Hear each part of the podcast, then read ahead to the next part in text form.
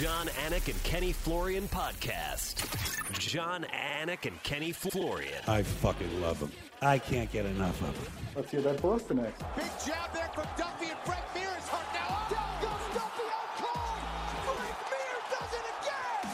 Rock'em sock'em robots here. Oh my goodness. Hyperbole. They're a couple of absolutely self-involved bullshit artists. Here are your hosts, John Anik and Kenny Florian. Well, that might have been the best fight card that I've ever called. Certainly a recency bias there, but that one felt like a good one last night. Good day to you. Sunday, December 13th, 2020, episode 280 of the Anik and Florian podcast. We are coast to coast today. Ken Flo, it's good to see you, my friend, rocking that Anik and Florian podcast t-shirt, no less. A little under the weather, though, aren't you? I am. I'm just glad it's not COVID. I've had a couple tests. I was not feeling too hot, but I'm here, and I'm excited to talk about this amazing main event, man, which was just insane. So because I've taken 60 COVID tests, can I ask you if it was a nasal swab or the throat jobber? It was the nasal swab. That's the only one I've done. No, yeah. I think on BattleBots, they were doing the throat swab. But anyways, yeah. I've had a bunch myself, but it's funny. Like I'm having all like the cold symptoms and I'm freaking out. I'm like, am I going to get someone sick? But anyways. Well, you look good.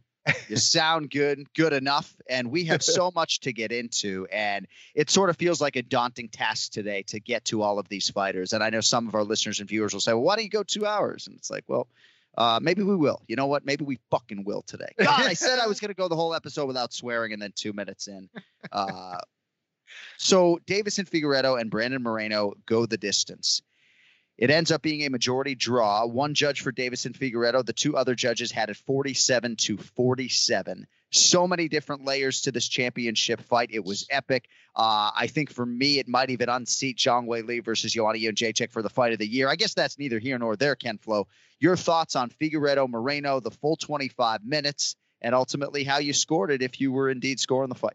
Just ridiculous. Listen, I think that main event really had it all. Not only was it filled with drama and back and forth action. But I think it was technical. I think both those guys showed skills everywhere as well, which is also rare in a mixed martial arts fight. And I think both those guys are elite for a reason, and they proved it. And the fact that both of those guys really showed up to the best of their abilities. Obviously, Deiveson wasn't 100% with being in the hospital, but both of those guys truly showed up and put it all on the line, gave everything they had. And we had an absolute classic because of it. Is it one of the best flyweight fights or is it the best flyweight fight of all time? Probably. I think both those guys showed skill everywhere, showed heart. They ate some insane shots. Both guys proved that they're extremely durable. And I was just thoroughly entertained, man. How is a 125-pound man, and maybe he was 137 on fight night, but a 125-pound man like Brandon Morono able to absorb all of that damage and seemingly not be hurt by any of those headshots, really? Like, what is he made of, Kenny? How is Deiveson Figueiredo 125 pounds? By the way, it's like he looked like he was 145-er out there. He looked huge. Moreno's chin is insane. I mean, I would say, and I don't think this is much of an exaggeration, I would say 85% of Davison's shots, and obviously this is a non-scientific statistic from old Ken Flo, 85% of his shots are knockout shots. I mean, he's looking to take your head off with 85% of his strikes. It's insane. And many of those were landing. Many of those were landing on the chin of Brandon Morono. Yeah. And the dude was still standing. Not only was he still standing, he was countering right after that. He'd eat a shot and kind of his head would flip back and he'd automatically throw like three shots right back. Dude, what a fight. It was insane. Brandon Morono is a stud, man. Absolute stud. And so is Figueiredo. And he's so accurate as Deiveson on the feet. I mean, consistently landing north of 55-60% of his significant strike attempts. And epic fight that Dana White has an appetite for running back immediately, which certainly dovetails with my opinion without an obvious flyweight contender with respect to Cody Garbrandt. Brandon Morono has earned a second championship opportunity. Let's also not forget he took this fight on 3 weeks. So did Figueiredo. And there are some advantages, right, for Morono being in that climate, touching down on that canvas. I do think there is a competitive advantage for guys to compete frequently. There's no doubt about it. But when I asked him in the fighter meeting, I said, wouldn't it be nice to have 8 weeks to prepare for this guy? And what did he say? He said, we're trying to be positive was the first thing he said, you know? Right. But a lot, you know, he was competitive with Deiveson Figueiredo. And I do believe that Figueiredo would have won this fight without the point deduction. I did have it 3-2 for Figueiredo. You know, my twin brother and many other people out there disagree. Before I get to Jason Herzog and the point deduction, did you have a score for this fight? I did. I had rounds 1, 2, and 5 for Deiveson. Me too. I had round 3 as a 9-9 myself. I actually thought that Deiveson squeezed it out because, again, if we're talking about damage and effectiveness of grappling and striking, I thought Deiveson would have won that round. Now, with the point deduction, that's a 9-9. And round 4, I definitely had for Brandon Morono. So, again, that's the way I called it. Look, was that something similar to what you had? Yes. Or? I would like to go back and watch the second round, but I saw it that way as well. Everything I know pretty much about scoring, I have learned from sit-downs with John McCarthy and from immersing myself in the rules, okay? Yes. So here's the deal with the point deduction. And some people know this, some people don't. I'm sure you know this, Ken Flo. But essentially, when a foul is committed, right, and hopefully the fighters out here who are listening to this heed this advice, if you get kicked in the balls, dry heave and cough, right? Because there's a good chance they're going to take a point away. So essentially what Jason Herzog has to determine, or any referee has to determine in that moment, which is very difficult, is how is that foul going to impact the rest of the fight? So you have to determine not only was it inadvertent, was it accidental? Because if it's intentional, it's easy. You just take a fucking point. But if it's accidental, as this strike was deemed to be, then you say, all right, well, the toes were pointed, you know, right on his Johnson, right? I mean, it was a perfect groin strike. And Brandon Morono, as tough as they come, is writhing in pain, and it looks like he's going to throw up in the octagon, right? So once he starts dry heaving, I'm thinking you got to take a point, because what a referee is supposed to do is try to level the playing field based upon how they think that foul is going to affect the rest of the fight. Now, retrospectively, Kenny, I would say that it didn't have an impact on the rest of the fight largely. Brandon didn't complain about it after the fact. He didn't take the full 5 minutes that were allotted. Mm-hmm. And so I think retroactively, I would say, you know, maybe you didn't have to take the point, but I absolutely believe that Jason Herzog made the right decision in that moment, because a referee has no choice but to do his best in a singular moment to forecast how that strike might have impacted the rest of the fight. No question. I think, listen, the only reason I know that is because I remember you talking about that from a few years ago. Now, listen, that was tough. No one wants to see a point deduction like that, especially on a first go. You know, I don't know of many ball shots that aren't going to have an impact on the rest of the fight, but I'll tell you one thing that probably influenced that. Okay. And again, this is me, and Jason Herzog is an amazing ref, and I agree with him. But if we didn't see an eye poke before that, I don't know if there would have been a point deduction. I'm not sure. I am totally speculating here, right? But I don't think that helped the cause of Deiveson Figueiredo. I hadn't thought of that. I think it's a very fair point to inject into the conversation, and you can be sure the next time I see Jason, I will bring that to his attention. And he doesn't shy away. He's an outstanding referee. He really is. And is in complete control of that octagon. We are going to spend more time on Figueiredo and Morono with Ray Longo, but I would assume that that you believe Brandon Morono should be the next title challenger based upon the inconclusive nature of this final result, or not necessarily? Listen, I would love to see that fight. I think it's much deserved. I hope the timing works out that they can run it back. You know, listen, obviously there's Cody Garbrandt out there. There's a couple others, but just based on the fact that Brandon Morono asked for this, he took this fight, you know, just what, 3 weeks ago, he fought on the same night as Deiveson Figueiredo. He wanted this. He stepped up to the plate and delivered one of the best fights of the year when we really needed it, I think. Yeah. You know, So I thought it was a spectacular fight.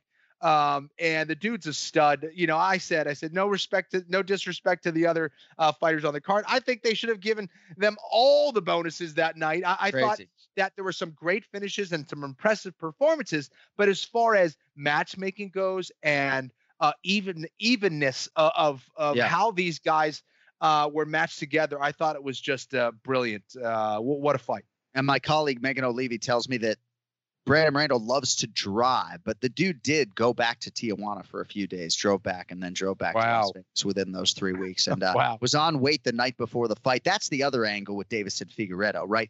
Probably 146 pounds or so entering that octagon, and maybe a few lighter because he was so sick the night before. Yes. And again, we're not making excuses, right, when we trot that out there. And if you'll notice, we did not mention it on the broadcast. I think I was the only one of the three of us who had that information before we went to the air.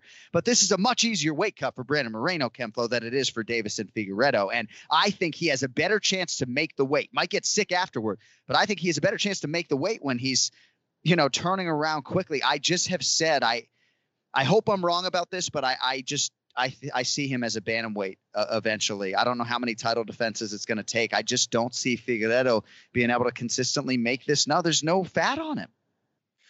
I agree. Listen, I think he's huge. He's huge for the weight class.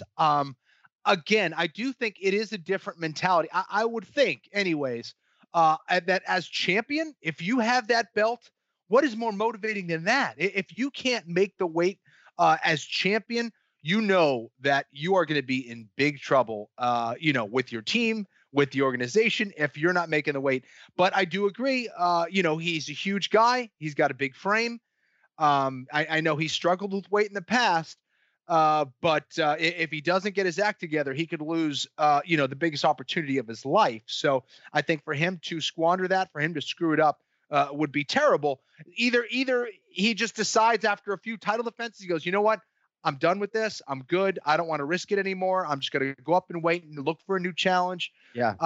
But what he can't do is miss weight as champion. That would be very bad. And he's made weight 3 consecutive times. So power to Deiveson Figueiredo, Deus de Geha. And who knows if the stomach illness or infection was a byproduct of the weight cut or not. I think it had to be linked in some way, shape, or form, but you never do know. And I also will say, and I said this on the broadcast, but I want to say for this audience, Deiveson Figueiredo is a brilliant little man. I mean, he's thoughtful, he is smart, and because he only speaks Brazilian Portuguese, that's lost on the American audience. Read his subtitles, you know? Listen to the interpretations. I mean, this dude was one powerful quote after another all fight week long, and I think sometimes that supreme intelligence is not something we give a guy credit for because we can't understand anything coming out of his mouth. I think this guy is the total package mentally, physically, intellectually. I love him.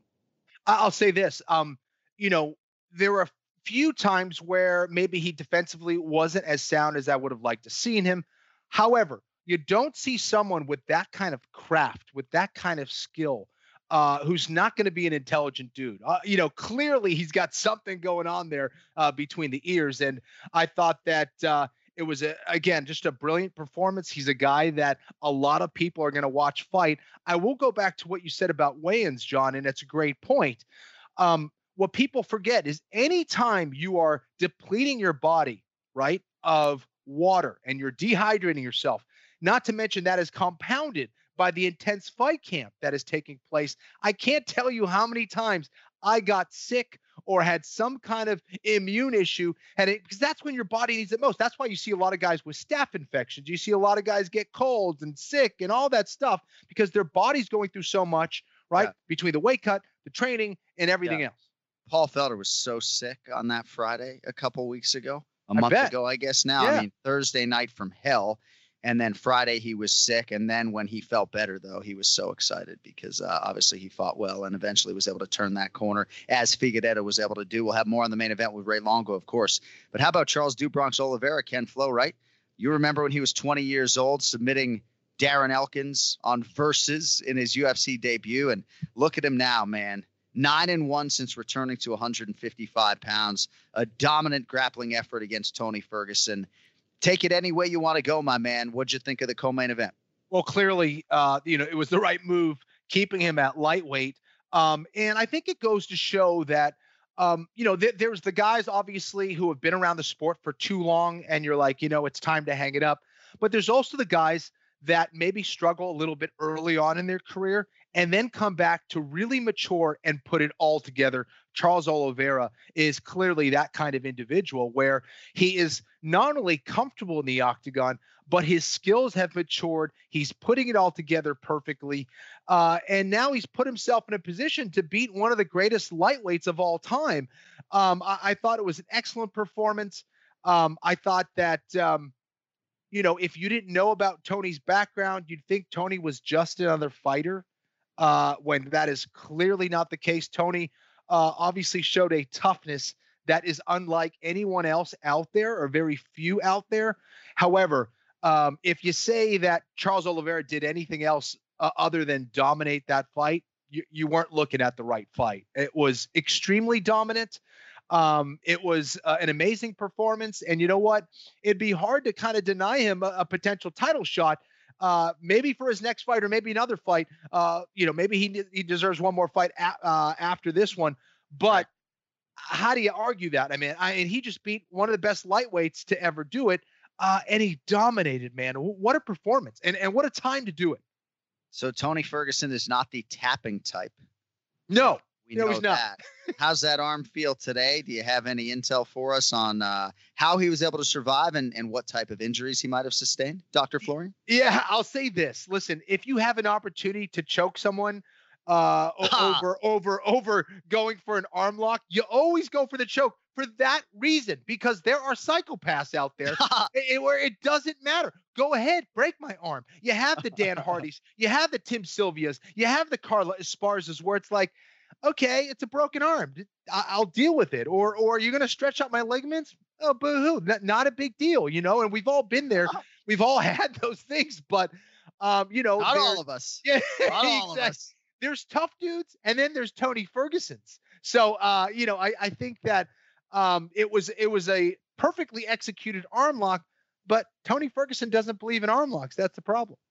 Built different, you know? Built different. We're all built a little bit different. So, there is a conversation to be had about the soon-to-be 37-year-old Tony Ferguson, and I don't want to make any great leap because he was dominated on the ground by Charles Oliveira, but there were wholesale changes, right? Rashad Holloway and Eddie Bravo were not in the corner. Tony was extremely testy with me in our fighter meeting, not at all happy with whatever I might have said on a broadcast or in a public forum. Tony and I have always had a great relationship. But I think he came in with an agenda to be tight-lipped about the changes he had made during his training camp and didn't necessarily like that line of questioning. He's a trendsetter. He doesn't like handholders. He doesn't surround himself with a lot of pro fighters because he considers most of them to be yes men, and he doesn't really want to get too comfortable. But whatever he was doing, while physically and mentally he seemed to be in a pretty good place, it didn't produce the desired result. And I'm curious what you think about Tony, not only this past Saturday, but how he spins this forward. This is difficult because, you know, I'll say this. I'm not saying this is the case for someone like Tony Ferguson. I would take that leap for someone like a Jacare Souza. Okay. That when a fighter is kind of done in their career, the way it happens typically is like gradually, then all of a sudden, right? Yeah. When you see a fighter just kind of go, could that be the case for Tony Ferguson? It's possible because, you know, a lot of people are saying, oh, well, the Justin Gaethje fight. Yes, that could have done it.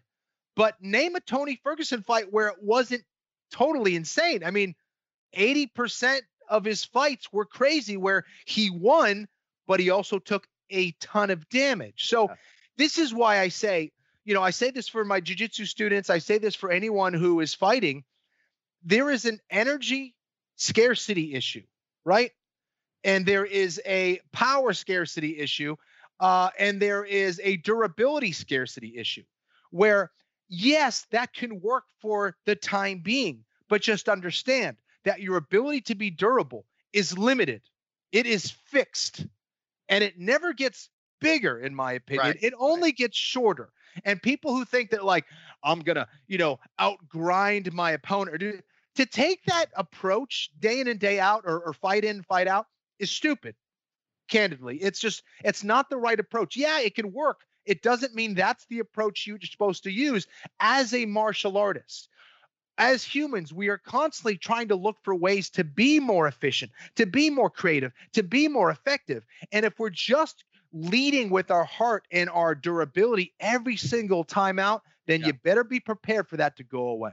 If I was listening to this podcast, I would probably rewind it 90 seconds and listen to what you just said again, because you put it beautifully and hit on a lot of different points. And I do think he retains his status resume-wise is one of the best lightweights in UFC history. But no question, this is the first time that he has fought twice in a calendar year since 2016.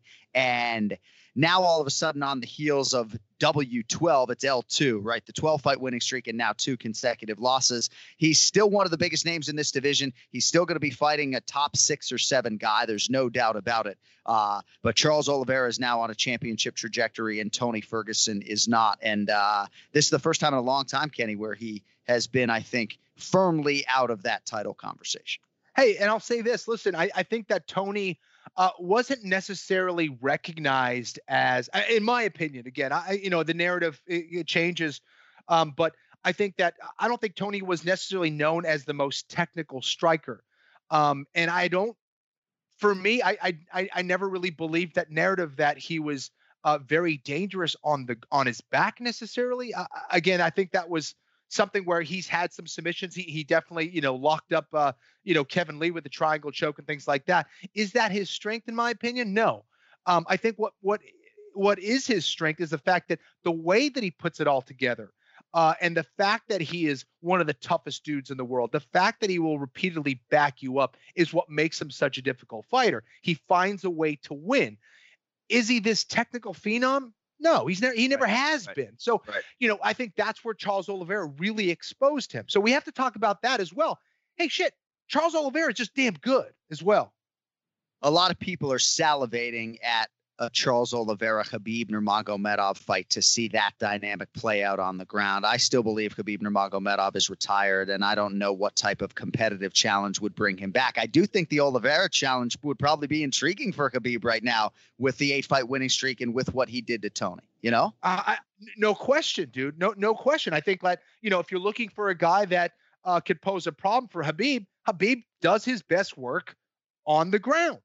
Charles Oliveira, you could argue, does his best work on the ground, but he ain't too shabby on the feet either. Yeah, that's the thing. Yeah. He's a much more technical striker than Khabib.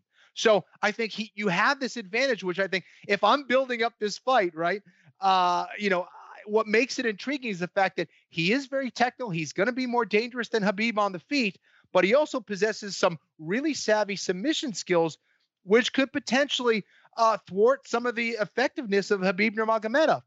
I will, piggyback on that and say, unfortunately, for everyone who was looking forward to that Tony Ferguson Khabib Nurmagomedov fight, I think Charles Oliveira just killed all of our hopes, and dreams of us being salivating for that fight. Now you're like, okay, I know the result of that fight now would have been Khabib in another potential massacre, right. And it's, again, no disrespect, but based on what we saw on the ground from Tony, Khabib would have fully taken advantage of that. Yeah, and if Justin Gaethje didn't close the door on Khabib and Tony never sharing the octagon despite 5 attempts, then Charles Oliveira, I think, sealed it shut.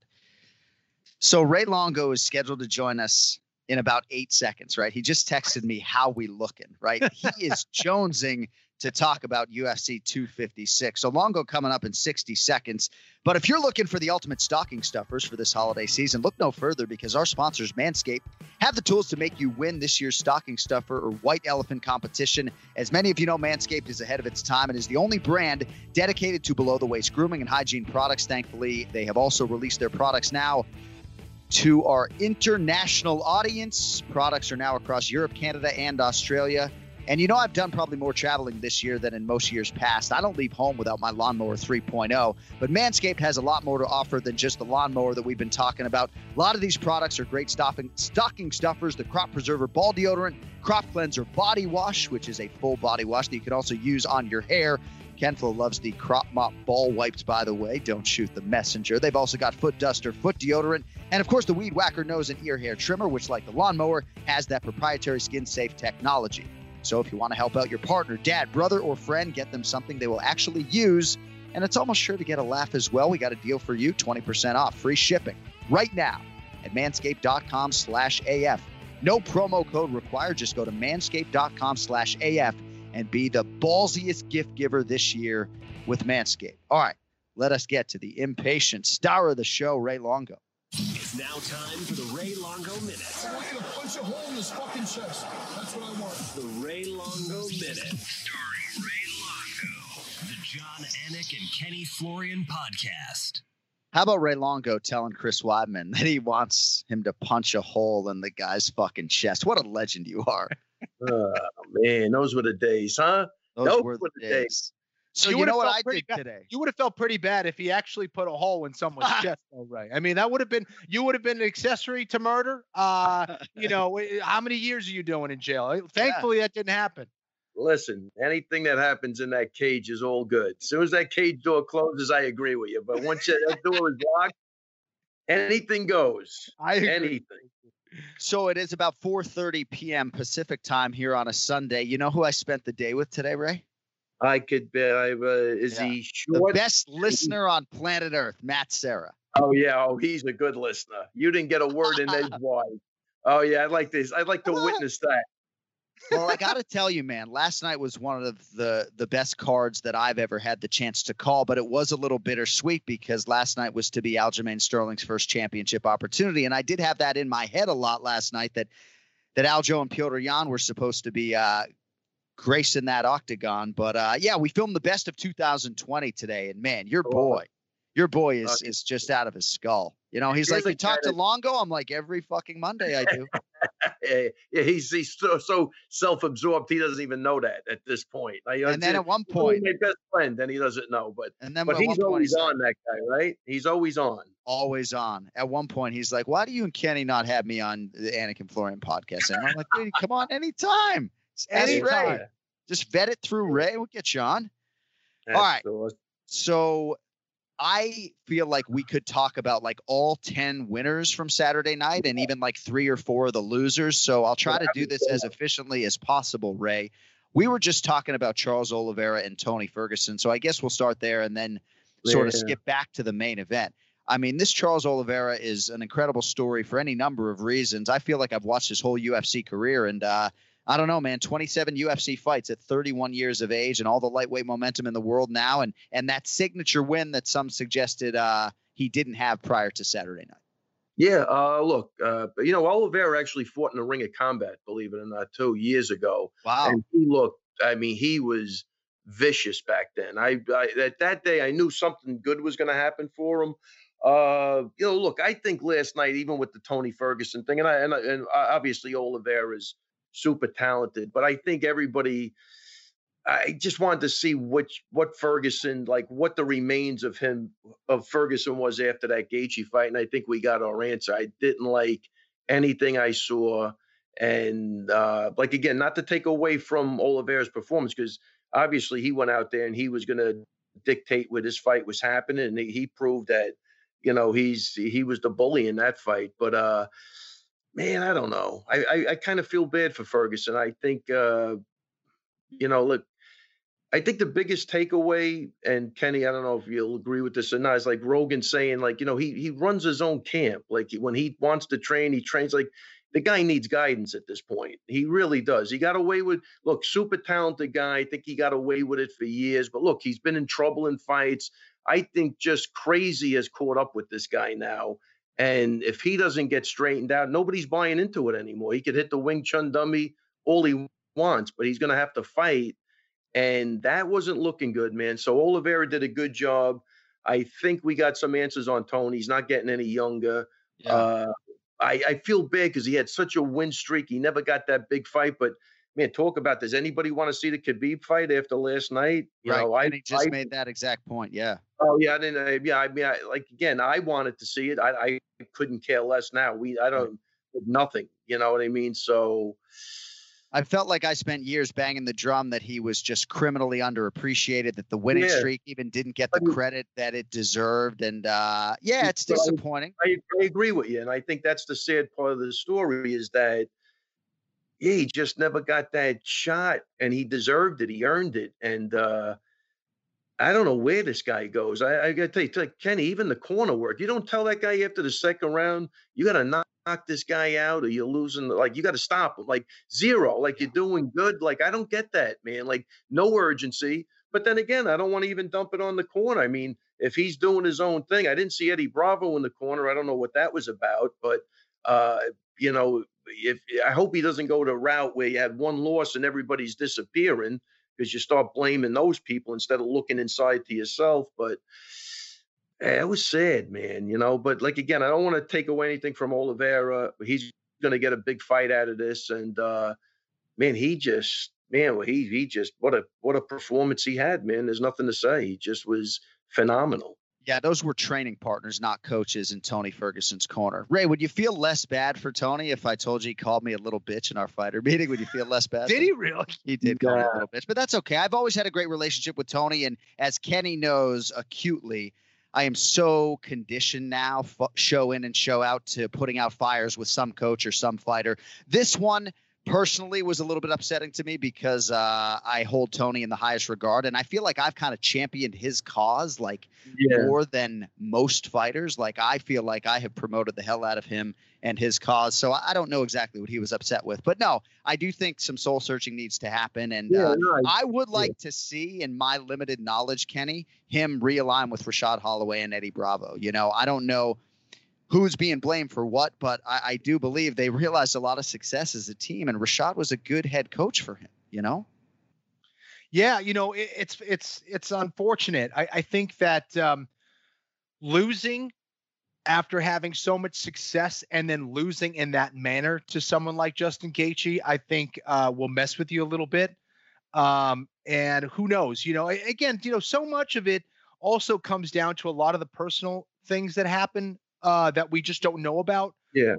And who knows, but I agree with Ray 100% that there needs to be some kind of, you know, soul searching where you kind of look at yourself and go, what am I doing here? Am I doing the best thing for me? Am I becoming a better martial artist, or am I getting worse? Toughness is there and always will be. But as far as skills, he needs to get better. Again, like, is that the guy that fought Rafael Dos Anjos in Mexico City? Right. Is that the guy that dug down deep against Lando Venata? And, you know, I don't know. It's tough. Listen, Charles Oliveira is a highly skilled fighter, and I think it might have been a difficult matchup for him for sure. But to see Tony Ferguson, a guy who wrestled at the college level, maybe not Division I, get taken down like that without a struggle, I don't know. It just didn't look to me like it was Tony in his prime, but yeah, look, I couldn't agree more with Kenny. And I got to tell you, toughness, nobody's going to question that guy's toughness. But it's at the point now where it's going to start hurting him. Like, he didn't even want to go down against Gaethje. He ate shots that luckily the ref saved him, you know, no matter what. But look how tough he was. His arm got bent in an unnatural position. The guy's not tapping. We know he's tough, but that now is, you know, as you get older, that's not going to, that you need more than that. Now, you know, like, when you get older, you got to fight with experience, right? You know how to tie a guy up. You know, we've seen guys win fights just based on experience. He's not demonstrating that. He's still the guy that he thinks he was 8 years ago, and he's not. And I'll tell you what. I mean, I always go back to this. Would he have beat Oliveira 5 years ago? And I'm going to say, yeah. I think he might have walked right through him. I mean, but. That was a big test last night, because I thought Ferguson was going to win that fight. I really did. And he wasn't even close. Yeah. So, you know, man, it's just sad. But Oliveira, hats off to him, man. He's been around forever, and he looks like he's, you know, peaking now at the right time. So I'm excited to see what the future holds for him. I think this is also a reminder for the fans watching that no matter how good a fighter was at a certain point, is that after a certain amount of damage, they're not going to be the same. This sport will get everybody if you stay in the game long enough. That's the thing. It's not, you know, people, again, we forget. We have this idea and we, you know, stay in the moment. We have fun and we watch these events, but we forget that we are human and that we are not invincible. You know, guess who forgets that, though? The fighter. That's the problem. Right. That's he needs to be surrounded right now by complete honesty. That's it. I mean, no yes men, zero, because that's not going to help you at this point.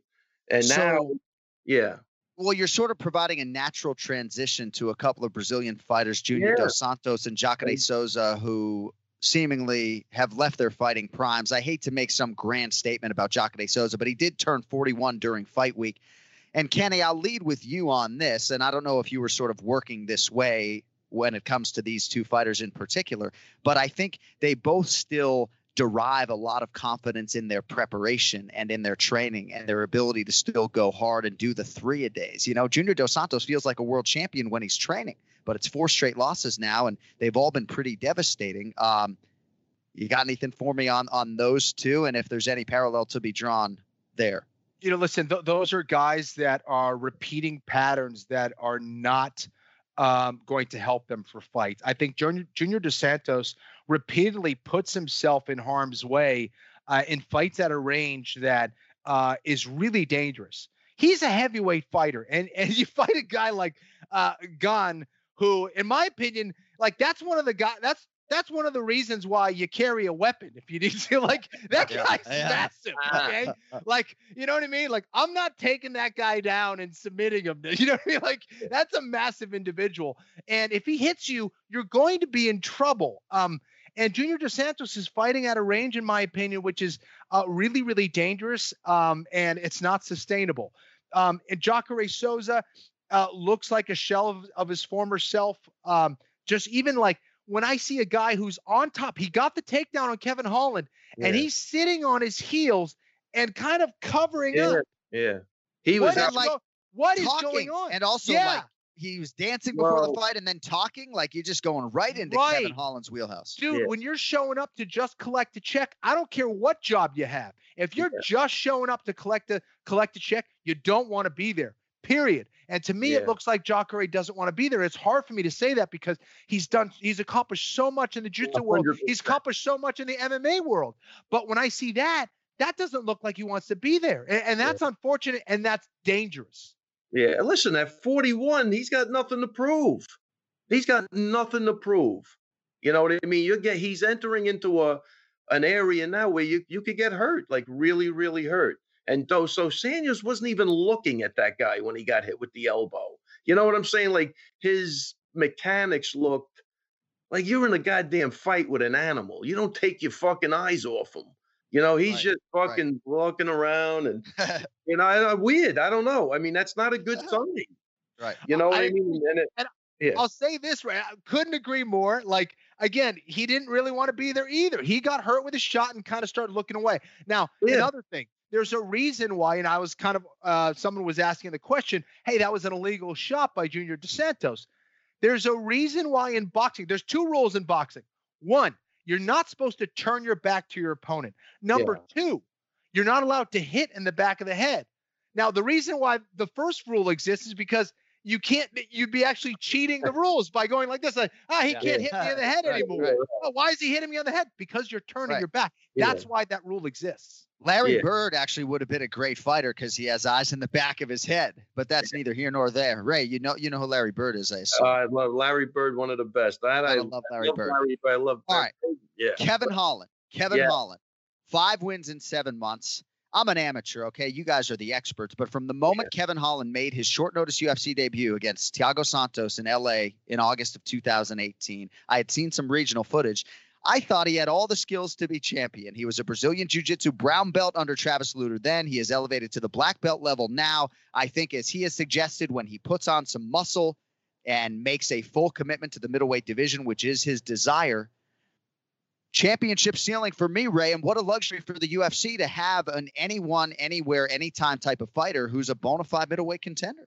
Hey, listen, man, I bought my ticket last night. I jumped on the Kevin Holland train, man. Yes. I'm on board. I like, you know what? You know, I think Cody might have put out something. What's your takeaway from this fight? You know, one of my takeaways was just sportsmanship and really humbleness. And like Kevin Holland, even like, you know, that was great. No, I got that from Nico Price. You know, Cyril Gane. Oh, you know, what a nice guy. Oh, that might have been, man, I hope it wasn't illegal. It looked like, you know, there were so many interviews where people were just humble.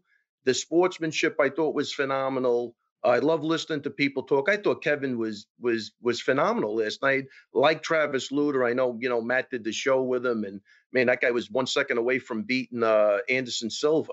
I mean, if you go back and look at that, he had Anderson mounted. Do you remember that fight with Lutter? I mean, crazy. Yep. So you know, he gave it up to his coach. He seems like he's in the present moment, man. He understands it. He loves it.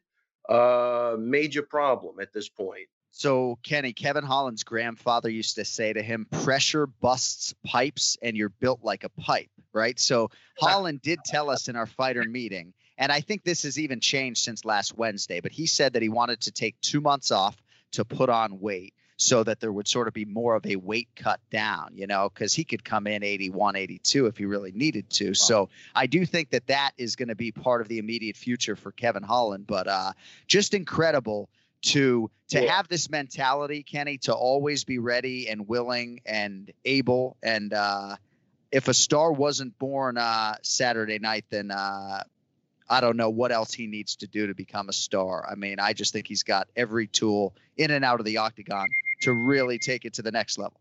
I agree. I feel like it's really coming together for him right now. You look at how his game is developing as a striker, as a jiu-jitsu guy, and you talk about who wanted to be there, him or Jacare Souza. Like, there wasn't one point, there wasn't almost 1 second where Kevin Holland wasn't trying to hurt Jacare, like legitimately hurt him from any place. So Kevin is a guy who's hungry. He wants to be in there. You could see that he's dedicated to the sport. And the fact that he's been able to have not only this level of consistency, but this level of activity is really, really rare. And I'm happy for the guy, man. The future is bright. And guess what? And Kevin Holland didn't buy into the narrative that if that fight hit the floor, he was going to get strangled. And I'm not sure, I wasn't into that myself, but man, I love it when a guy like that goes for it. He throws up his own submissions. Yeah, he doesn't buy into that. The second you buy into, oh, the guy's a D1 wrestler, I can never take him down, you lost the fight. You know, and he seems like a guy who's so sure of himself. And I think he's got a ways to go, don't get me wrong. But I'll tell you what, mentally, this guy's he's right on point right now. And that was a great win. That's a confidence booster for him. Yeah. And it seems like he's around the right people. And absolutely. It's a great story.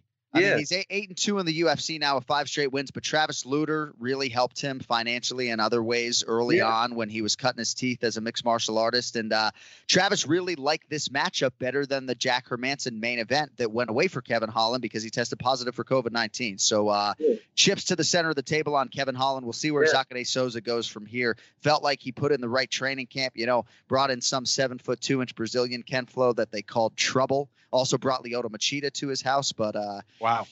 Didn't work out for Jacare Souza. It did not work out for Junior Dos Santos. Time permitting, more on Cyril Gane at the end of the program. But Ken Flo, I would like to lead with you. And I promise, Ray, I'll get to the Figueiredo stuff. I promise I'll give you a platform for that. But Mackenzie Dern, Kenny, the evolution of Mackenzie Dern under Jason Perillo on the feet has been pretty incredible. And I'm a big fan of Vina Janjidoba too. I do wish we saw a little bit more grappling here. I think the jiu-jitsu fan in me really wanted to see these women go back and forth. But Kenny, what'd you think about Mackenzie Dern as she runs her winning streak to 3 in the UFC? Oh, it was certainly a tough fight for her. And I thought that she definitely looks better on the feet. There's no question that Perillo is helping her out. I think that she needed to settle down a little bit more and also keep her eyes on the target. You know, she was kind of swinging and kind of dropping her head down and things, but there's no question that she looks more comfortable. She's moving her feet way better. She's not as plodding. She's not as flat footed. And I thought really that was the difference. I think that's why she beat Janjiroba, in my opinion. So I thought it was a close fight, but that's the way I had it. I think the other thing that she needs to make better, I think, are the takedowns. I don't think that she's as clean or as efficient with her takedowns as she can be. And if she has this huge advantage on the ground, which I believe she does have, being a world-class jiu-jitsu practitioner, she needs to improve her takedowns, especially if she wants to have fights where she's not taking as much damage. But I thought it was a promising fight and a move in the right direction for her, no question. Yeah, right. Super close fight. She's got again, not the most technical, but her attitude and her will to win, which you can't teach. That's what she had in that fight. She refused to lose, and that was the difference in the fight. They both are very competitive. Love the other girl too, man. Did they throw down? But her will to win and her desire. She could have packed it in after the nose was, you know, broke or whatever. But you know what? She stayed in there. Like, again, I didn't think it was technically, you know, she's going to grow. But I think the things that you can't teach, she has. And that's what's going to elevate her in the future. All right, I'm going to try to rip through a few of these other names, and then we will close out our conversation today with Deiveson Figueiredo, with Ray at least. Kenny, I'm going to lead with you on this one. Gavin Tucker, if I had to pick one Canadian fighter right now to break through and win a UFC championship, I think he's the best talent we have right now out of Canada. He's had to deal with a lot of issues injury-wise from that awful damage in the Rick Glenn fight. Lost 2 years of his career, so he's now 34, but that is a shiny pro record, 13-1. Billy Q had won 8 consecutive fights. I love me some Gavin Tucker, and I think with the right fights next, he could really make a run. He's cut from the same cloth as you, man. He's super cerebral and strategic, and like, I'm not saying stylistically he is, but everything's well thought. Everything to a T, attention to detail, doesn't even begin to describe it. He's a thinker, man, and even, you know, I loved his interview with Joe when he was talking about, you know, some of the things that he wished he did better. He was immediately, you know, thinking about things that he could have done better, which to me is a sign of a dude who is not just satisfied with getting the win. He wants to do it in the cleanest, best way possible. Yeah. He has the toughness. He's got the durability. He's got the smarts, and he's developing nicely, man. And Billy Q, as you know, we've talked about before, is one of the toughest dudes in that division as far as toughness. You know, he really has proved that time and time again. I thought that he was getting a little bit too wild. I don't think he was as calculating as Gavin. I think that was the difference. But beating a guy like Billy Q, I think, says a lot about Gavin. I think his ceiling is pretty high. So I thought that was a huge win. And I definitely want to see more of this kid. And again, he's probably number 27 in the world. I'm not suggesting that he's ready for Volkanovski, but I do think that eventually he can climb. So, Ray, you and Billy Q should probably go to the barbershop together. You both need a fucking haircut in the worst way. What'd you think of Tucker v. Quarantillo? Oh, listen, I think he was a half step ahead of Billy Q. Billy Q's, you know, look, no one's going to question that guy's heart and toughness either, but he was just a half step behind. I think once Tucker started getting the reads on Billy, he started even looking better and better. And, you know, Billy needed to make some adjustments that he didn't. I think, you know, they were counting on his toughness and this guy breaking and Billy doing what he always does, come on in the third round and just, you know, finish it. But like, again, that's got to be something that's looked at now, because now he's got to be a smarter fighter. And, you know, if he wants to continue going forward, because we know he's got the heart. And we know he's got the gas tank, but, you know, he's got to, I think, become a little more, you know, technical at this point. Kenny, I think you'll appreciate this detail, and perhaps our audience will as well, in terms of Gavin Tucker being a thinker. So he signed to fight Billy Q in April, and of course, COVID-19 intervened. But he said there were almost 6 more rounds of film on Billy Q now since he had initially signed to fight him, you know? I mean, Gavin Tucker did his fucking homework. And the F-bombs are just getting out of control, and they're not stopping now. I don't think he needed another 6 rounds to look at Billy Q. I think, Billy, you know what's coming with Billy Q. Hey, don't shoot the messenger. Rafael Fiziev. I sort of joked on broadcast, if you don't know the name, shame on you. But at this point, like, go Google Rafael Fiziev. If for some reason you're actually an Anakin Florian podcast viewer, and you did not watch him do that to Hinato Moicano. I'd like to see the referee sort of give a beat in there, if I'm being honest. But, Kenflo, what'd you think of Rafael Fiziev? Listen, don't stand in front of him for too long. That's what I think. The speed and the power was, you know, it was clear he had that advantage over Moicano. And I think Moicano got a little stubborn there. And I think he tried to beat him at his own game. And sometimes as a fighter, you got to go, you know what? You're better here. I got to switch things up or do things a little differently. Yeah. He wasn't using his range like I thought he should have. There were moments where he was getting a good jab off, but then he started getting into that range where Fiziev was just way too good and way too fast. But, dude, I mean, that is a striker who will really mess you up. If you want to go toe-to-toe with someone like that, be prepared to be sleeping. I mean, that dude is extremely dangerous. He's someone to watch. I would love to see his wrestling and grappling game improve, because he could do a lot of damage in that division. So, Ray, I need to go back and watch Rafael Fiziev's UFC debut against Magomed Mustafayev. This was my first time watching Fiziev fight live. I don't remember his UFC debut when he got TKO'd in round one, but I don't know, man. This dude would appear to be a real problem. You're a striking guy. What do you think of Rafael Fiziev? Oh, you can't not like his striking. I mean, he's explosive as hell. I mean, you know, every time he lands a kick, it's like he's being shot with a cannon. But no, he looks good. Like, again, I'd like to see, you know, a complete game. We don't really know yet, but I think Kenny's right. Moicano made a decision to prove everybody wrong, and I think that was his undoing. Even though I'm not taking anything away. I think that fight was stopped maybe a little too early. I think they should have given him a chance to work on the floor, but that, you know, it is what it is. The guy looked great, you know, and he was a great fight for him against a big name guy. That, you know, so that's striking wise, it doesn't get much better than that. I mean, he makes commentators react in a way that we do not often react, with the way he lands those body kicks. It's insane to listen to in person. So congrats to the Danny Rubenstein managed Rafael Fiziev, as he improves to 9-1 overall. He said Moicano was the best fighter that he would have faced and brought a lot to the table, and didn't need too long to dispose of him. Tisha Torres, a big winner, as was Cub Swanson. You got to feel good for Killer Cub, the father of three. Always feel good for the fathers with a bunch of kids, right?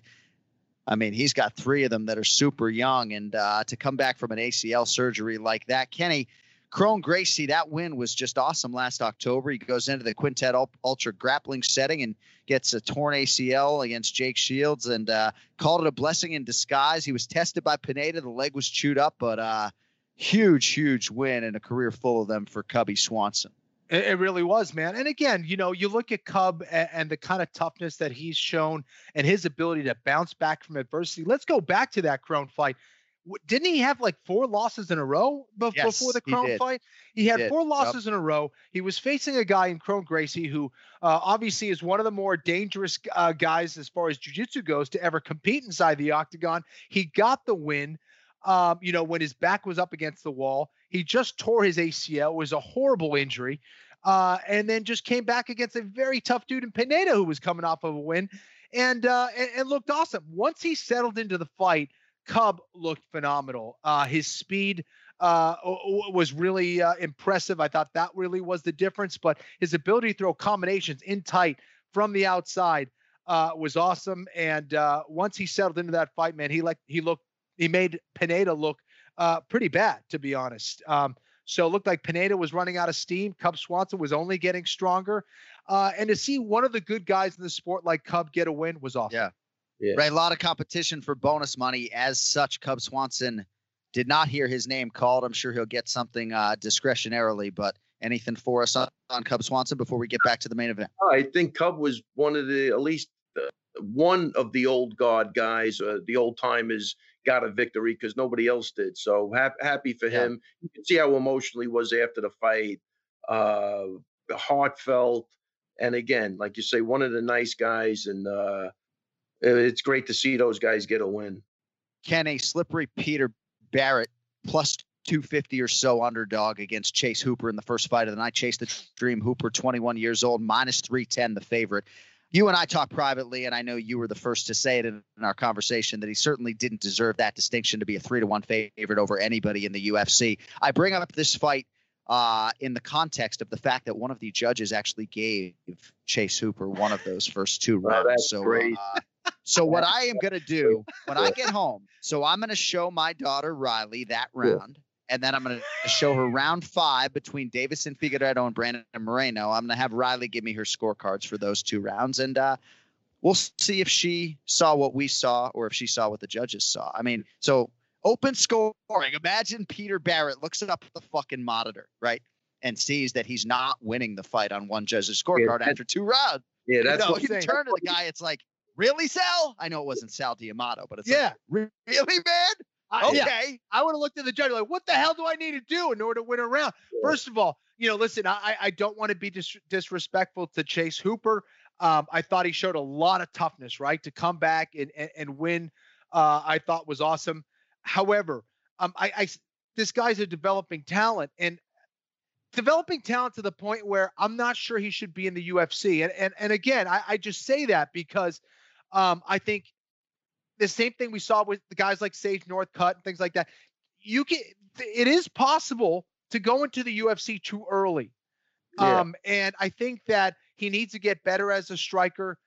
He's taking a lot of damage, dude. He's what is he, 21 years old, and he's already taking this kind of damage in fights. I mean, if you want to be in the UFC for a long time, and if your goal, like every fighter I think should be, is to be a champion, again, that kind of durability to take that damage eventually goes away. We saw that. We've been talking about that for this whole show, essentially, with Tony and Jacare and JDS.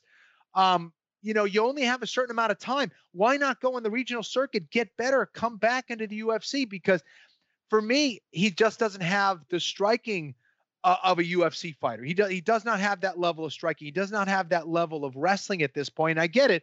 You can absolutely get better, but is he at a point where he can be competitive against the best guys or even the medium level guys? No. And it would be a shame to see him, go into the UFC this early and then kind of just get left behind. Yeah. I think we can agree that they did give him a good fight that he could have grown from. Well, of course. And the odds makers oftentimes know more than we do, right? They gave him a fight that he was heavily favored to win. He was almost a 4-1 favorite, by the way. It was like 380 at one point, which is the only guy I feel sorry for today is fucking De La Grada. He must be fucking livid. He had that fight won. He knew the only way to lose was exactly the way he lost, and that's got to be a killer. So Chase was given a developmental deal after a win on Dana White's Contender Series when he was 18. Right then, he has 3 fights outside the UFC. Kenny, he goes 2-0-1.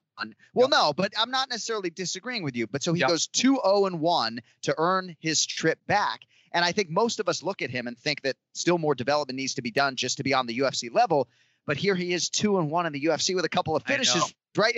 But you're right. Like, that doesn't mean you should be here or sustaining damage. But he's got a fan in me and a lot of upside, of course, at 21 years of age. All right, Ray Longo, your thoughts on the main event? Thank you. Talking with my hands. Yeah, let's do it, baby. Your thoughts on the main event. How did you score it? I know you've got praise for both sides, I'm sure. I might get a flag of the Nation of Mexico tattooed on my body out of respect to Brandon Moreno. What did you think of the main event? The main event, I want to say I give an A+ to Jason Herzog. Thought that's the best thing I've seen in a while. Take the fucking point away. Guy gets poked in the eye. He's compromised.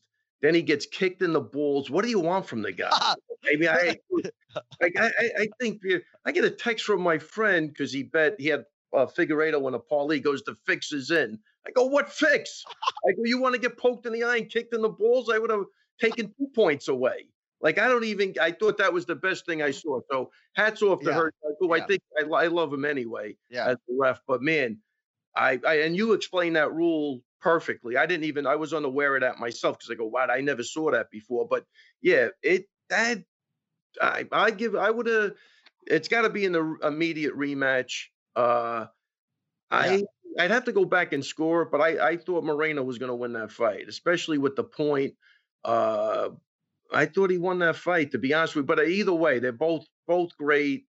What a great fight! I tell you, I don't think people realize how hard it is to take an eye poke and then to get kicked in the balls and be praying on your knees for 2 minutes before you get up. Like, the guy won the fight just for me on that. He's facing a killer, and that guy, if you notice, go back and look at the fight.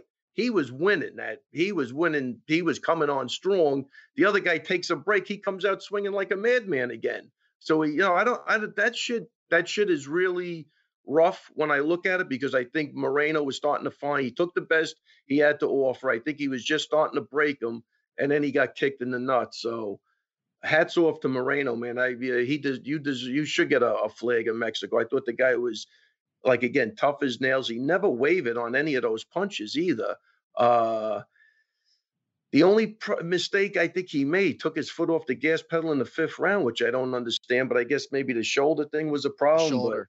And that was the deciding factor. He has a good fifth round. He unequivocally wins that fight. So why don't you get the tattoo? I don't have any tattoos. All right. All right. But what a great fight.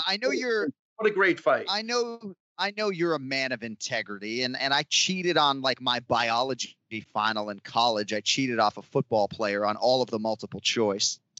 Hope they don't come for my degree. But if I'm a coach, right, and my fighter gets kicked in the twig and buries, right? Yeah. If you have an intelligent referee in there who understands how the scoring is to be interpreted, all you got to do is dry heaver, say audibly to Herzog, "Oh man, I think I'm going to puke." And then he has almost no choice in that moment to take a point away and acknowledge the impact that could have on the rest of the fight. Yeah, that's cheating. That's the only problem with that rule. But I think as of last night, I think it was very appropriate. Yes, you know I agree. I mean? But you can Kenny. But I think you're going to have to be an actor, and I think the ref is going to be up to his discretion, and that's going to be. That's a problem, what you're saying. But I'm addressing last night, and I think last night it was appropriate. I might say it's bullshit next week because exactly somebody might start. Right. Oh, I'm good. Right. Yeah, you know what I mean. That's going to be the telltale sign. I think I'm ready to go. Right, exactly. No, that's Cody. We need to clip those. We need to clip those as audio clips. And you're like, now introducing the Ray Longo minute. You know what I mean? Like, so those guys are out there. Imagine that's part of your training now, right? I want to see you fake a nut shot and just start contorting on the ground for about a minute, then get up and fucking act like nothing happened.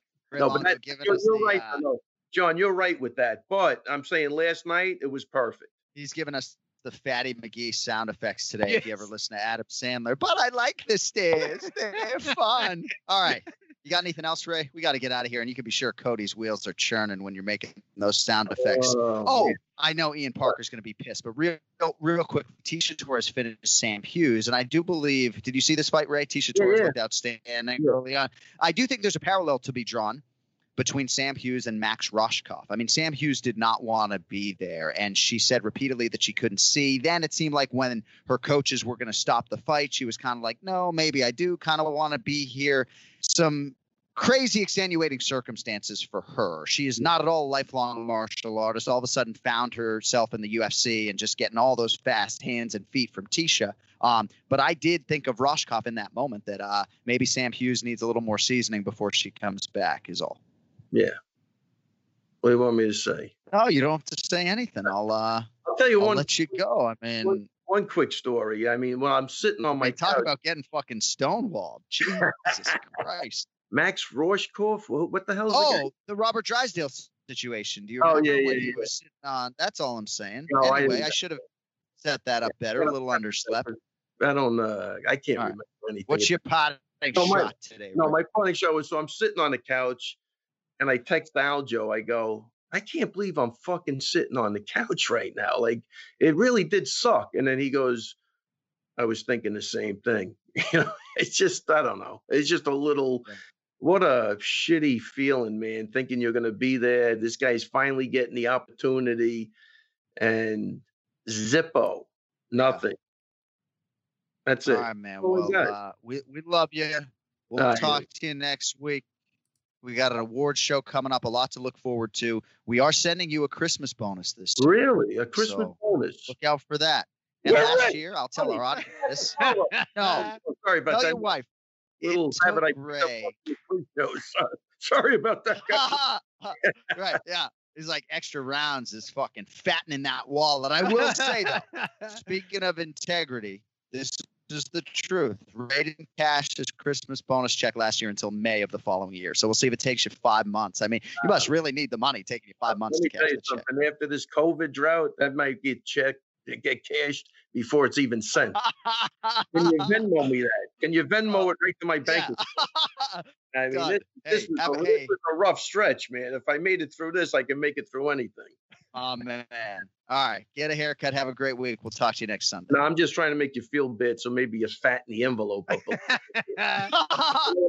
Done. All right, guys, I'm out of my mind. All right, listen, enjoy the rest of the show. Oh, my God. So good. Guys, you're the first. I love you. Oh, I mean, you talk about Sarah Longo overload for me today from one into the other. Well, for many guys out there, a lot of their identity is wrapped up in their hair. Not for me, of course, but from how it feels after getting a fresh cut to the way it's perfectly styled before going out. And that's why when a lot of guys get into their 20s, 30s, and 40s, they start noticing the first signs of hair loss. They panic because, let's face it, no guy is ever ready to go bald. But thankfully, now there is Keeps, the simple and easy way to keep your hair. 2 out of 3 guys actually will experience some form of male pattern baldness by the time they're 35. And the best way to prevent hair loss is to do something about it now while you still have hair left. You get treated from home, no doctor's offices with Keeps. You can visit a doctor online, get hair loss medication delivered right to your home. Keeps offers generic versions of the only 2 FDA-approved hair loss products out there. Might have tried them before, but I can guarantee never for this price.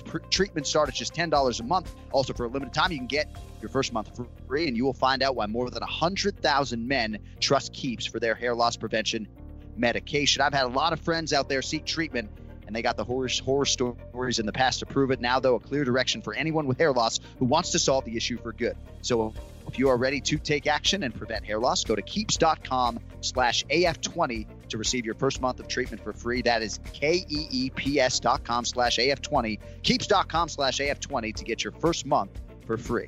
All right. The Duck has been waiting patiently. Let us get to the main event challenge. It's the main event challenge. Anik. The time is most definitely now. Florian. I finished fights. I'm going to do everything possible to win. The main event challenge. The John Anik and Kenny Florian podcast. All right, now joined by my man, The Duck, on social media. You can find him at Ian Parker MMA. When are we getting The Duck into the handle, bro? Can we do it as soon as, like, tomorrow? Yeah, as soon as we get some sort of, name on the show when we do the intros. I'm the only one who doesn't got one. So when we do that, just like a little quack, just something, you know. John hates when I bring this stuff up. I'm just kidding. You want me to do it tomorrow, dude? I don't hate. No, I just know that you have leaned all in on this Duck nickname. And you know what? It's thank you. Thank you, Cody. I appreciate that. Yeah, I was going to actually change it to Chris Lee's a stupid motherfucker, but well, I was going to. You're gonna get me in trouble with the commission. I'm sorry. No, it's okay. It's funny. It's really funny. Yeah, I was hoping I was going to slide one of those, and Candido was going to toss it up on Twitter. But the way I've been talking the last 2 weeks, I think I'm banned for a while. Cody has pushed out a lot of Ian Parker content on our social media channels, though I think we promoted you quite well, all things considered. But I do want to congratulate you as the captain of Team Anik, because the concession speech has been delivered 7-3 the final last week. It's 166-148, and because Ken Flo doesn't want to just do opposite picks and he wants to do the analysis the proper way, Team Anik wins the 2020 main event challenge. Congratulations, Ian, and to the other few handicappers that joined in along the way. So now you get to come up with a punishment for Flo, and he has to approve it, right? This isn't Remember the Show where Bilal Muhammad gets to tell these people to push out these terribly offensive tweets, and they don't get to negotiate these tweets. So you can chew on that, but congratulations, honestly, on a great year picking fights. Thank you. I appreciate that. Yeah. I wasn't going to have Kenny like shave an eyebrow on the show or something like that. We were, I don't want him getting fired from BattleBots, especially now that I know that The Duck is happened to be a huge, I'm just invading his space. Kenny doesn't want to admit this, but he may just have to admit to the whole Twitter sphere that him and I are in fact best friends. And, I just may pop up, I'm actually sitting in another room in Kenny's house right now. He just doesn't want to tell anybody. Yeah, right. Well, I wasn't going to tell you that Boston Anik got the Instagram follow from Kenny Florian, but it kind of is what it is. We got to make some picks. I already knew. It's okay. I know. Bilal, remember the name Muhammad, -335, the favorite here in the featured prelim against Diego Lima, +275. By the way, this show wall-to-wall on ESPN Plus on Saturday night. So Bilal, as you know, has his own show on this platform alongside my twin brother, Jason. It's Remember the Show. It's live every Thursday night at 8:30 p.m. Eastern on this very channel. Likely won't be a show this week because, of course, Bilal will be cutting weight. But Bilal, Ian, good friend of yours as well. He's now ranked number 15 in the world. Might be even higher now, right? 13 maybe? Either way, he's won 7 of 8. Only loss in that span was to the man who's headlining this card, Jeff Neal. What do you think, Ian, about Bilal in this spot against Diego Lima? This is an interesting fight. I don't think Diego Lima is really going to threaten him much of anywhere. And I'm not just saying that because of bias. You know, I do think Bilal's cardio will be better. I think he's going to be the more technical striker. And I think his pressure with his wrestling will be key. We saw in his last fight against Lyman Good how evolved he's been. I'm sorry, how much better. I don't know why I use that word so much. I know it bothers Kenny. How much better his striking has gotten, that he's not just a wrestler anymore, you know? And I think really, he's shaking his head right now. Well, it bothered him one time, and you have leaned so heavily into that. One time he took exception. It's not the word that I have a problem with. Is when it's either they've evolved or they're not. It's like, you know what I'm saying? It's not the word that bothers me. If they haven't evolved, don't use evolve.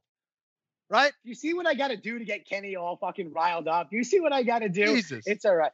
You know what? He's got a problem with red cars, you know? No, that's not the issue. Yeah. It's not a red car. No, it's not a red car. I like Bilal Muhammad here. I think he wins. All right. Diego Lima, Kenny, has won 3 straight fights after some tough stretches in the UFC. Yeah. But this will be his first appearance of the year, replacing Sean Brady. He had a neck injury that required surgery, so that is part of the narrative here. But he has figured some things out, especially on the feet. What do you think about Lima here against Bilal, Kenny?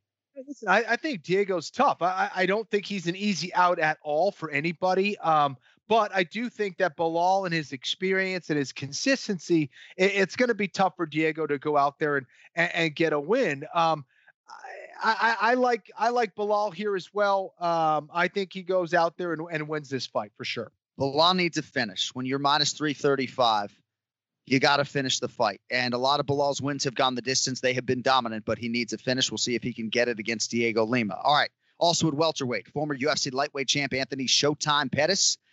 Minus 200, the favorite against Alex Morono, who is plus 170. So Pettis was back at welterweight earlier this year, outpointed Donald Cowboy Cerrone. On the other side, you have Morono out of Fortis MMA. He's won 4 of 5, only lost in that stretch to one of the breakout stars of the year, Chaos Williams. And you got to think, Ian, that Morono is just salivating at the possibility of adding this Pettis scalp to his resume. What do you think about Morono against Showtime?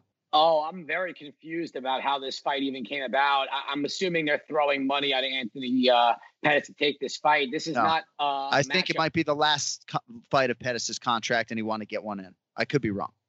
I mean, that's something for me, it's very risky because anything could happen in a fight. I think minus 220 is actually a generous line for Anthony Pettis, who just beat Cowboy Cerrone and has fought much higher level of competition. And we don't know where Morano's going to come back after getting knocked out like that by Chaos Williams. So I have no choice. I think Showtime Pettis gets the win here and maybe leverages his way into a contract extension if you are correct with that. Kenflo, Pettis, Morono. I kind of like when superstars give guys like this opportunities when there isn't an obvious next opponent. What do you think about this fight?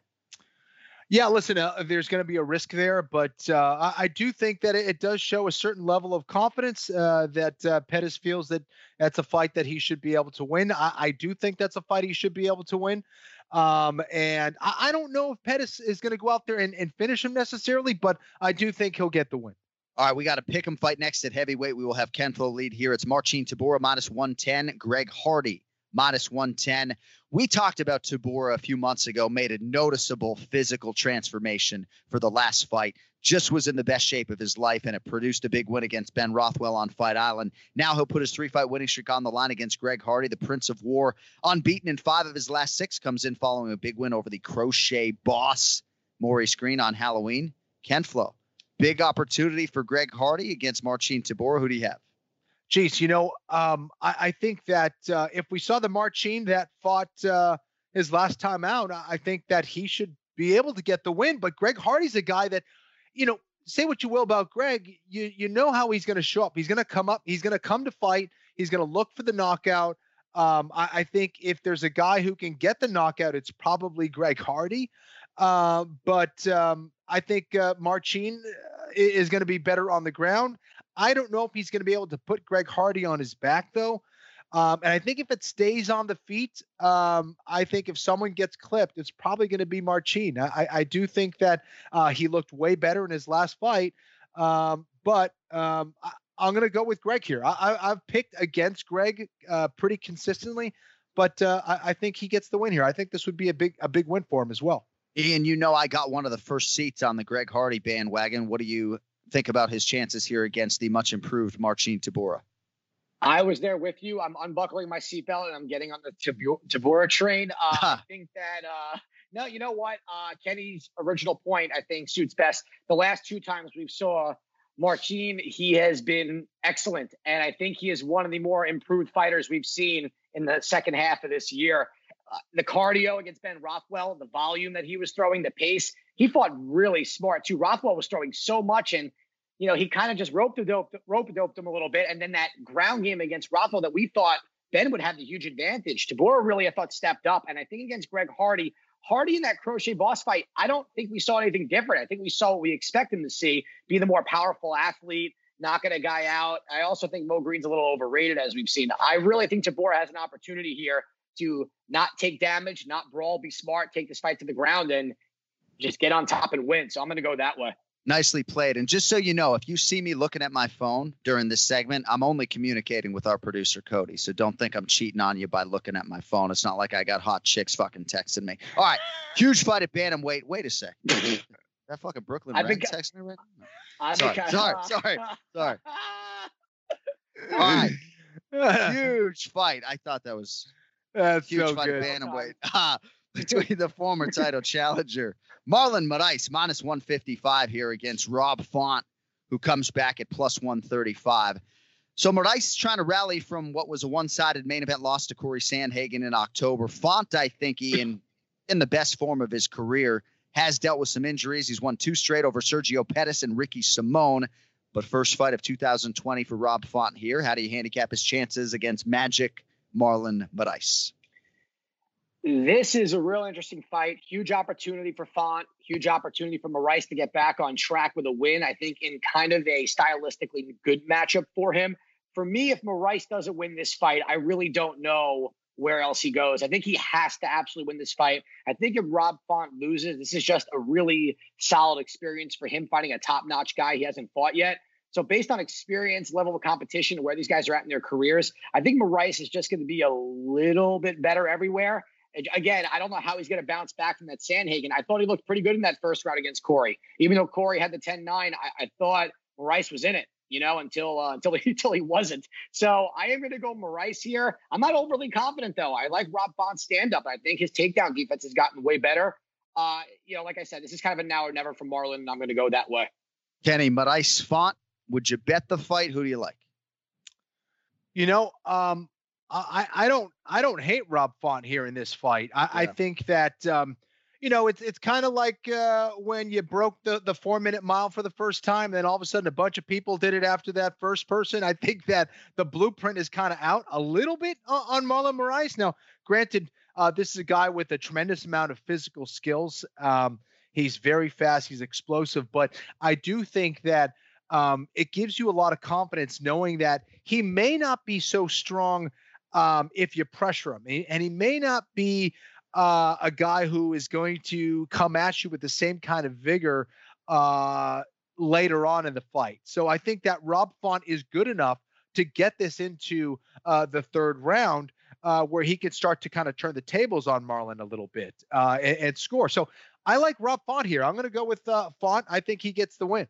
Big opportunity for the New England Cartel's Rob Font. If he is going to be a UFC champion or get into that top five, this is one he's got to have. Are you calling timeout on me here? Yeah, Kenny, you ran under a 4-minute mile? I haven't, no. Well, I will tell you, though. I was going to say that's fucking impressive. I'll tell you, though, Ken Flo, and he'll be humble about this as usual, but sometimes to test himself, he tells the story of just going out in the street in Dover, Massachusetts, even when he's not in shape, and just punishing himself by running like a 5-minute, 40-second mile. Dude's insane, man. Professional athlete. Most famous to ever come out of Dover. Bro, you always had good cardio. I was curious. I was like, fuck, is this guy running like 330 miles? And that's why soccer. We just run so much playing soccer, you know? It's crazy. So yeah, Kenny's final UFC fight was 21 days before my first day as a UFC employee. But if I had filled out one of these Ken Flo fighter cards that I have on everybody else, mean streak would have absolutely been mean motherfucker in there. No doubt about it. All right. at welterweight. This fight has really resonated with Vanzi and Parker. Michel Pereira -125. Chaos Williams, easier to say, +105. Chaos 11-1, hasn't lost since his third pro fight. Eddie's been a highlight machine thus far in the UFC. Just ask Abdul Razak Al Hassan. Ian, your thoughts on Chaos Williams in the spot against Michel Pereira? I'm not going to ask Al Hassan because A, he'll fuck me up, and B, he probably doesn't remember what happened. You know, like that was one of the most ferocious knockouts I think I've ever seen. Just that straight down the middle that just ended his life. It was horrifying and beautiful at the same time. Pereira looked phenomenal in his last fight. He finally toned it down. He was very methodical. But I'm never going to pick against Chaos Williams till I find somebody that knocks him out. There's something about him that, in my opinion, is like the Marvin Vittoris and the Kevin Hollands and the Chimaevs. These guys are just fucking built different. They're built for war. They go in there. They literally, like Israel Adesanya, I will die in there. And these guys are just, the confidence is just like, we don't even need to get into Kevin Holland unless you let me do this later, because I'm still going insane over that whole situation. But I think we got another guy in Chaos Williams that's like that. I am surprised we're seeing two guys with this kind of hype and prospect star power meeting this early in their careers. Yeah. Usually we save this, you know, people talked about like the Weidman Rockhold fight, waiting and waiting, because they were the two guys in that division for a while. And you have two guys that are hurting people, that are very unique. And we're doing this now, and we're doing this early in the career. I'm surprised there's even an underdog. I would have thought like even money across the board, because we also don't know a lot about Chaos. His fight ends so quick, but I'm not messing with him. He's violent. I like it. Give me Chaos. I want that Chaos. I agree, though. Williams, Vittori, Holland, Adesanya, gangsters that I would not walk to the window to bet against. Florian. Cheeto Vera is another guy who I would actually put on that list, who we will get to shortly. I do have some disappointing news for you on Kevin Holland, Ian, before I get to Ken Flo's pick. He does not run his own Twitter. I knew it. I fucking knew it. I know you were hoping that your Remember the Show debut was going to be you versus Kevin Holland, but he doesn't run his own Twitter. He told us that. But we got to get Ken Flo's pick. What do you got? That was so embarrassing. No, that was really – he said – I've been saying a lot of shit too. He said something to Bilal like – No, he didn't. It was his manager. No. Well, now I know, but I'm saying Bilal said something to set it up, and the guy responded, if it quacks like a duck, I'll smack the duck. So I said, the trail – like Holland doesn't want this smoke, and he was responding to me. And I said to Bilal, this is really weird if this is someone else running his account, and – I've been getting catfished by Kevin Holland's manager. This is really strange and embarrassing. But Ken Flo, Michel Pereira won a bonus for a submission of Zelimy Madaev in September. Nice way, I thought, to distance himself from that Diego Sanchez disqualification. What are your thoughts on Pereira matching up with Chaos Williams? I will say this.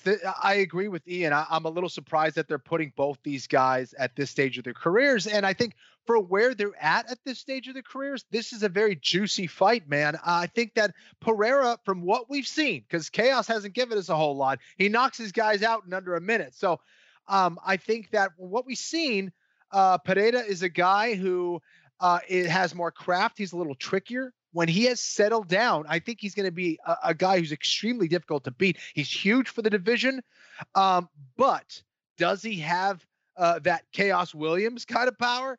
Not from what we've seen, not yet. So here's the thing. Chaos he's going to find a way to touch him. He's going to find a way to touch him most likely at some point. I think if he does do that, he'll probably get the knockout. Pereira sometimes, if he doesn't stay disciplined, makes some big mistakes. And if you allow someone like Chaos Williams to touch you like that, it's going to be bad. I think Pereira, from what we've seen, is the better fighter. As far as overall skills, he gives you more looks and all that stuff. But I guess I'm going to go with Chaos here as well. I'm excited to be home on my couch, sober as a judge, a good one. By the way, watching that one. All right, co-main event. We'll need the round and the method of victory here, IP. Future Hall of Famer Jose Aldo -165. Marlon Chito Vera +145. A lot of fighters that I have talked to, at least four, lean Aldo here. I don't know how you go to the window and fade Chito Vera in this current form, Ian Parker. Should be riding a 7-fight winning streak if they didn't take away the Song Yadong one. Disciplined 24-7, 365. What do you think about Chito here against the King of Rio de Janeiro? Yeah, I mean, Shido hasn't been as dominant as those other guys that we talked about, but he is built different also with that mentality, that war spirit. You know, it's hard with Aldo right now because, you know, he's looked pretty good in his last fight. You know, it looks like the weight cut's been working for him, that he's doing all right. But I think Shido is an underdog. I was a little surprised he was this heavy of an underdog. You know, not that heavy, but heavy enough. And I think that fight, doing what he did to O'Malley when everyone counted him out, except I think we picked Shido. You know, I just think this is such a huge opportunity for him, and I don't see him as one to waste it. And this style, we know this fight's not going to the ground. I'm going to ride the Cheeto bandwagon here. It's a 3-round fight. I'm going to say decision. I don't love that prop, but I will go that way for the moment. Kenny, Jose Aldo seems to have settled in at 135 pounds. Last fight, of course, for the vacant title against Petr Yan. Some of our listeners may not know Ken Flo went 25 minutes with Jose Aldo back in 2011.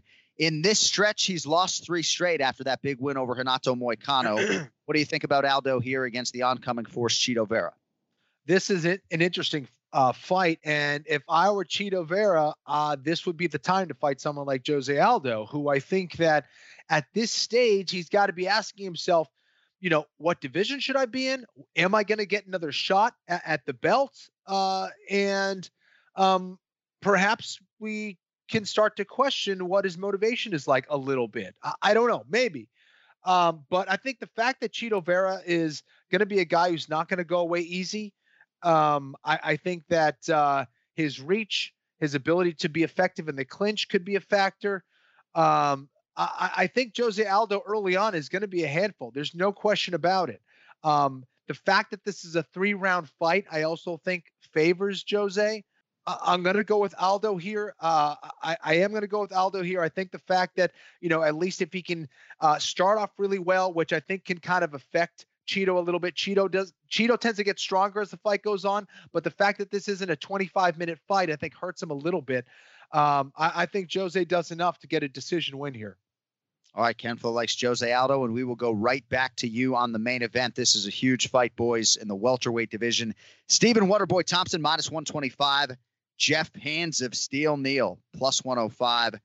Thompson, just a brutal matchup, I think, for almost anyone in this division. Many, though, Kenny, fancy Jeff Neal as a future UFC champion. Slight underdog price on him here. How do you handicap his chances in his first UFC main event? I think Jeff Neal is Mr. Consistency. I think he's a guy who's always going to come up to, you know, show up to fight and come forward and definitely has some decent power. And he's tough, man. He's got a good chin. But I don't think there's many people like Stephen Wonderboy Thompson, and finding a person who can move like him is going to be extremely difficult. I think Wonderboy, if he starts off well, I think it's going to be hard for someone like Jeff Neal to find his rhythm against someone like Wonderboy. I think Wonderboy will only get stronger, I think, as the fight goes on. And I like Wonderboy. He's, for me, has been one of the best strikers I've ever seen perform inside the octagon. I think Wonderboy wins this, most likely by knockout in round 3. Not a lot of people burning up Sean Shelby's phone looking to fight Jeff Neal, so he has to fight a guy in Wonderboy who I think, Ian, might be the toughest matchup for him in the top 10. Jeff Neal's won 7 in a row, I believe, dating to a regional loss to Kevin Holland. He's 5-0 in the UFC.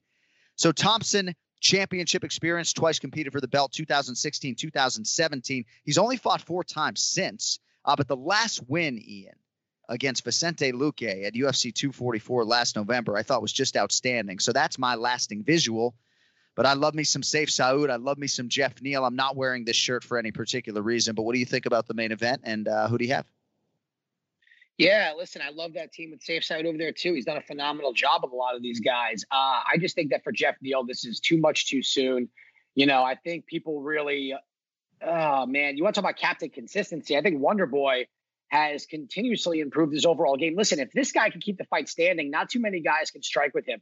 You know, and he looks so, his power is so unassuming, and then he lands it. Against Luque, he looked phenomenal. People were questioning how that gap as well for him. You know, I just think for Jeff Neal, if he doesn't land that early knockout, he's in for a long night of getting picked apart. I don't know if Wonderboy finishes him. I don't know if Neal has the cardio to go 5 rounds. I'm very distracted right now. Kenny's laughing. It's like he's waiting on to say something. Did I fuck up someone's name that bad? Because you called Pineda Pereira before, and no one said shit. And I held that back. So go ahead. Just eat me up right now before I finish this fucking sentence. I'm going to take Wonderboy by decision, but I can't stop because you're laughing at me and Cody's flexing at me, and I don't know what's going on right now. And I'm faded. I mean, I don't even know what's going on at this point. I'm not. I do know I shouldn't have worn my Fortis MMA T-shirt on this of all shows, but it kind of is. You've worn it. It's okay. All right. Well, we'll see where that Wonderboy Jeff Neal line ends up on Fight Night. You can watch that show on ESPN Plus. Ian Parker, great job picking fights this year. You have just made your final selection in the 2020 Main Event Challenge. Are you going to enjoy having a few weeks off? I know you watch the regional shows as well, but are you going to enjoy having a few weeks off and not having to dive into these picks, or do you think after a week you're going to be jonesing to get back on the horse? I'm just going to sleep in your backyard and just ask to talk to you. So at least we pretend like we're doing the show. No, I love doing this. I love competing against Kenny. I love getting picked on like a little brother. It's a lot of fun. You know, look, there's a lot of podcasts and shows out there that do the same shit over and over again. They're enjoyable. I enjoy the chemistry that we all have, and I think it's a lot of fun. And I think the personalities here mesh really well. And the competition part kind of just brings a little extra funk to it, you know? And, you know, eventually Kenny will follow me organically. I'm hoping not to force him through punishment, but because I'm going to come up with something way worse than a fucking follow. I was going to say the punishment can't be a click. Of course it's not going to be a fucking click. How long have you known me? A fucking click. Right. Get out. Well, we look forward to that. I kind of look forward to you in my backyard. I'm more excited to just go see my kids after 2 weeks at this here Courtyard by Marriott. But we got to get on out of here. Our executive producer is Cody Merrow. Thank you to our guests, Ray Longo and Ian Parker. So next week, we will recap UFC Fight Night, Thompson versus Neal. We will also get you details on the 6th annual Anik and Florian Podcast Awards. Those will take place either Sunday, January 3rd or Monday, January 4th. But a lot of hardware from Ken Flo to be handed out. We'll get that to you in a couple weeks. With that, for Ken Flo and the rest, John Anik saying so long for now. Thanks for watching, listening. Tell your buddy, please subscribe, right? Hit that like button. I guess that helps too. Talk to you next Sunday. Go later.